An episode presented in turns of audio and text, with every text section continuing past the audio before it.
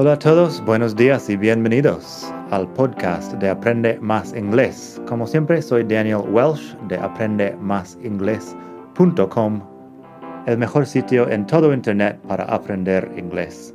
Este podcast te ayudará a hablar inglés como un nativo. Vamos allá. Hola a todos, buenos días y bienvenidos otra vez aquí al podcast de Aprende Más Inglés, el mejor podcast de todo el mundo mundial para aprender inglés. Estamos en el año nuevo 2023. ¿Quién sabía que íbamos a llegar al 2023? Pero aquí estamos. Hoy quería hablar un poco de el sistema que puedes usar para aprender inglés. Concretamente, cuatro cosas que puedes hacer para mejorar tu inglés este año. En muchos artículos a lo largo de los años he escrito sobre los propósitos, sobre cómo construir buenos objetivos. Y sí que es importante tener buenos objetivos, objetivos claros para muchas cosas en la vida. La cuestión es que al pensarlo, en mi vida no tengo tantos objetivos tan claros muchas veces. Lo que hago es crear un sistema que de alguna forma estoy ah, progresando hacia donde quiero estar Solo que el objetivo claro nunca lo he puesto en, ah, en papel, pongamos. Si quieres leer sobre los objetivos, pongo un enlace abajo a los objetivos SMART. Objetivos SMART son específicos, medibles, accionables, relevantes y tienen fecha límite la T. Uh, SMART es la palabra inglesa y el acrónimo funciona mucho mejor en inglés. Puedes pasarte por madridingles.net barra objetivos para leer el artículo que tengo ahí. Y bueno, eso sí que es importante. Pero también es importante tener un sistema porque cuando hayas construido tu objetivo, igual tienes que poner manos a la obra para conseguirlo. Así que el sistema es algo que puedes hacer un poco todos los días para llegar hacia llegar a tu objetivo o progresar hacia tu objetivo. Las cuatro cosas que puedes hacer para aprender inglés en este año 2023 o cualquier otro año son, primero, leer Sé que suena un poco obvio, pero en mis clases de inglés en Madrid siempre me pasaba que alguien con un nivel intermedio o avanzado me venía después de clase y me dice, es que me falta vocabulario, llevo años en eso y me falta mucho vocabulario. Y mi pregunta siempre fue, pues ¿cuántos libros lees en inglés normalmente? Y me dicen, ah, nunca leo libros en inglés, es muy difícil. Pues la cuestión es que para aumentar tu vocabulario tienes que ponerte a leer en inglés. Es como has aumentado tu vocabulario en español leyendo a lo largo de la escuela, el colegio. Por lo menos, si eres una persona que has hecho tus deberes, has leído varias docenas de libros, libros, espero, a lo largo de tu educación. Y así has llegado a tu nivel de español. Lo mismo pasa con el inglés. Si nunca has leído un libro en inglés, no tienes tanto vocabulario como alguien que se ha leído 10 o 20 libros. Así que mi mi sugerencia para estas personas siempre fue leerte una docena de libros en inglés. Pueden ser libros sencillos, da igual, pero algo, y aprenderás mucho vocabulario. Cuando escribí sobre ello, lo llamé mi revolucionario método para aprender el vocabulario. y funciona. Es lo que yo hice para aprender español cuando estaba en Madrid hace muchos años. No teníamos ah, un teléfono móvil en la mano todo el tiempo, así que en el metro entre clases leía libros o leía el periódico El País en formato papel.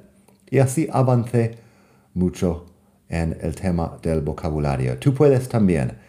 Empieza con libros para niños o libros para adolescentes si quieres y vas desde ahí. La cuestión es que al hablar todos usamos un vocabulario muy reducido.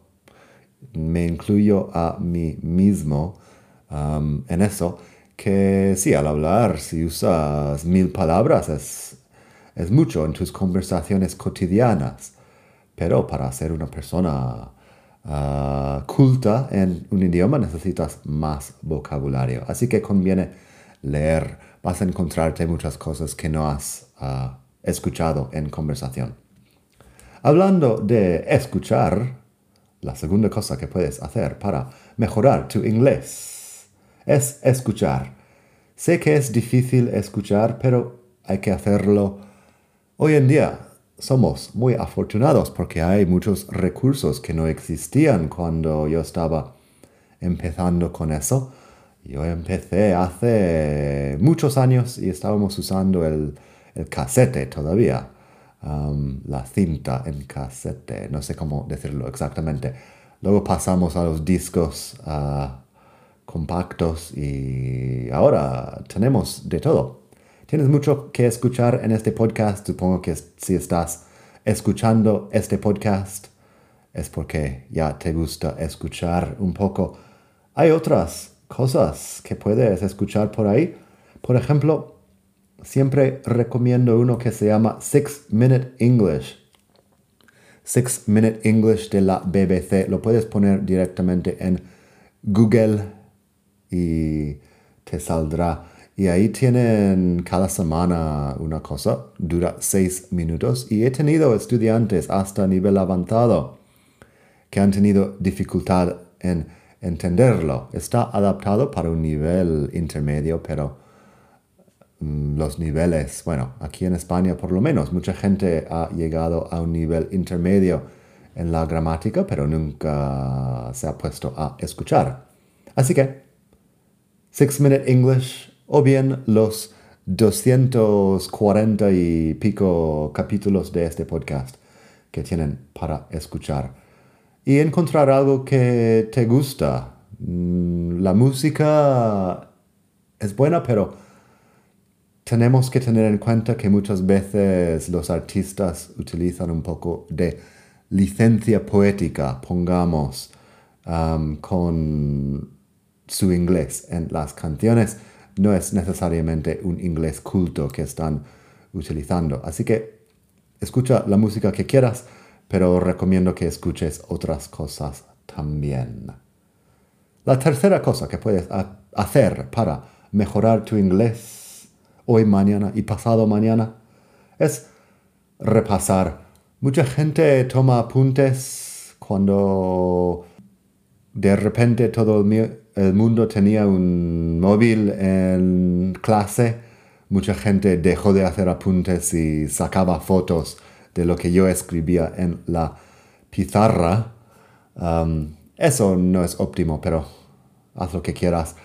La cuestión es que tomar apuntes a mano y luego repasarlos es muy buena forma de aprender. Solo hay dos formas de conseguir que algo llegue a tu memoria al largo plazo. Uno es la repetición, es repasar. Puedes hacerte tarjetas con vocabulario, ir repasando de forma aleatoria tus tarjetas eh, ahí en papel. Hay aplicaciones de flashcards que puedes usar para eso también, para repasar el vocabulario. La otra forma de conseguir que algo llegue a tu, tu memoria a largo plazo es asociaciones significativas, lo llaman. Um, eso significa que lo asocias con algo importante, interesante, emocionante. Básicamente una emoción.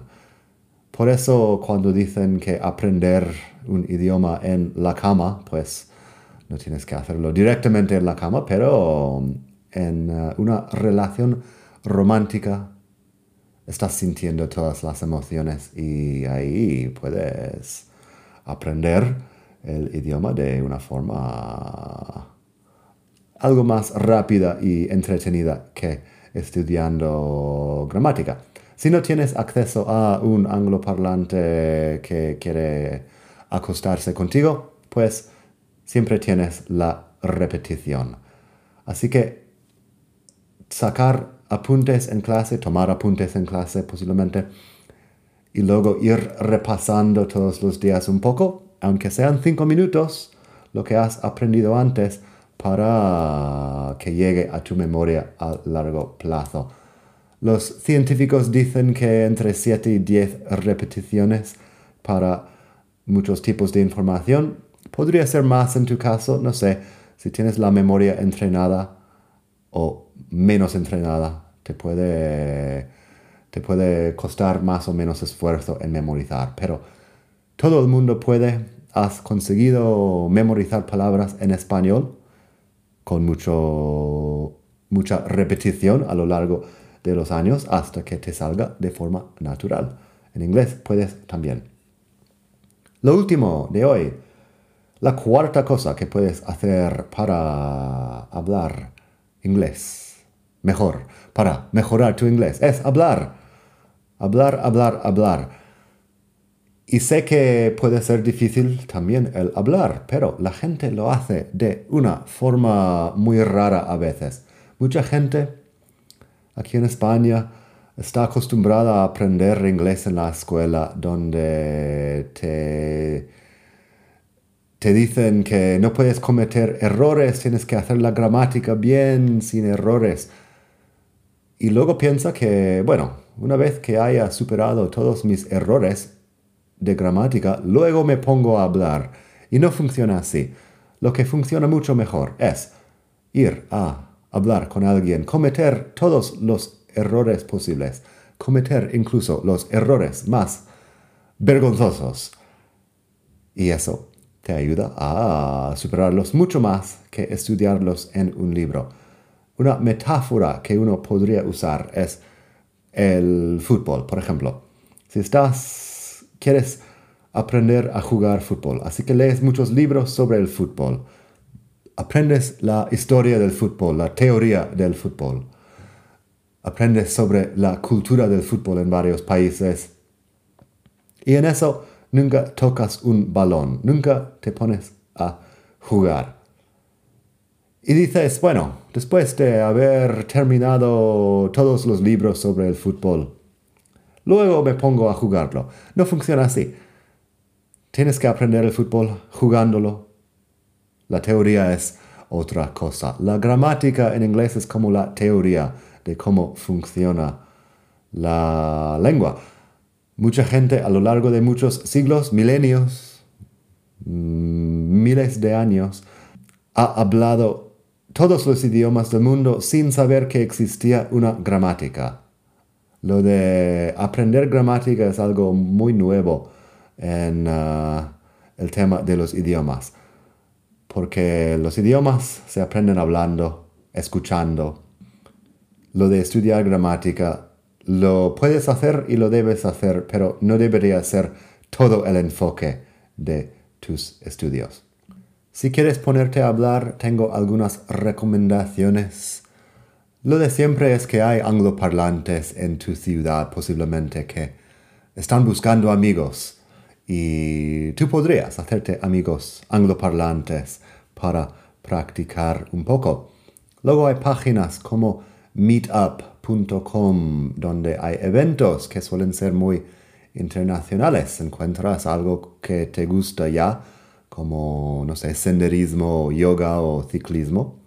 Y luego hay gente internacional por ahí. También hay meetups específicamente para intercambio de idiomas. Otra cosa que te puede gustar es un servicio como Preply. Preply me está patrocinando en YouTube. Ah, aquí también lo puedo mencionar Preply tiene profesores de todo el mundo. Es una plataforma para encontrar profesores de inglés y otros idiomas.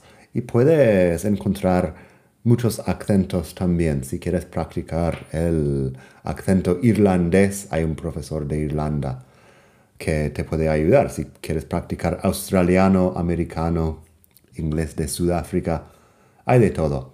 Tienen muchos presupuestos también. Puedes entrar en madridingles.net barra Preply. Uh, deletreo lo de Preply. P-R-E-P-L-Y madridingles.net barra Preply y ahí tienes un descuento en tu primera lección. Y es un servicio que está bien para encontrar uh, profesores. Hay otros servicios por ahí que puedes encontrar un profesor también. la cuestión es encontrar a alguien para hablar. En fin, espero que te haya gustado esta lección. Avísame por email o en los comentarios del blog cómo estás progresando con tu inglés. Estoy encantado de saber de ti. Pásate por la web madridingles.net y aprende más inglés.com para mucho más contenido. Suscríbete a mis lecciones por email tienes muchas formas de apoyar un poco el proyecto y aprender mucho más inglés en el proceso. Nada, espero que estés bien. Feliz año nuevo. Bye.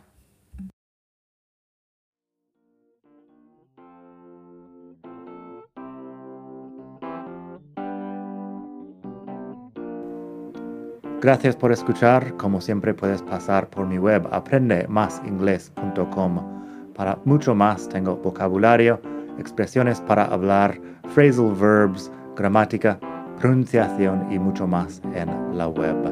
Nada más por hoy. Espero que pases un muy buen día. Hasta la próxima.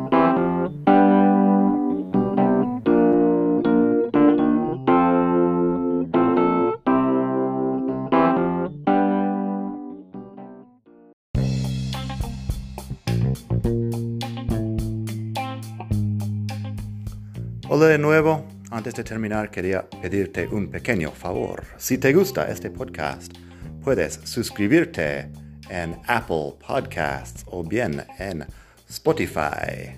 Hay también la posibilidad de hacer una reseña ahí en Apple si estás escuchando eso en el iPhone. Y estas cosas ayudan mucho a dar visibilidad al podcast. Si quieres ver más sitios donde escuchar, los tienes en madridingles.net barra podcast. Eso te lleva a la página donde ves todas las aplicaciones que puedes usar para escuchar.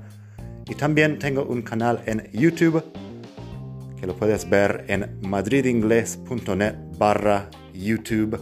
Eso te llevará directamente al canal donde puedes suscribirte y ver todos los vídeos que hago sobre muchos temas. Nada más por hoy. Espero que pases un muy buen día. Aprende mucho y hasta la próxima. Bye.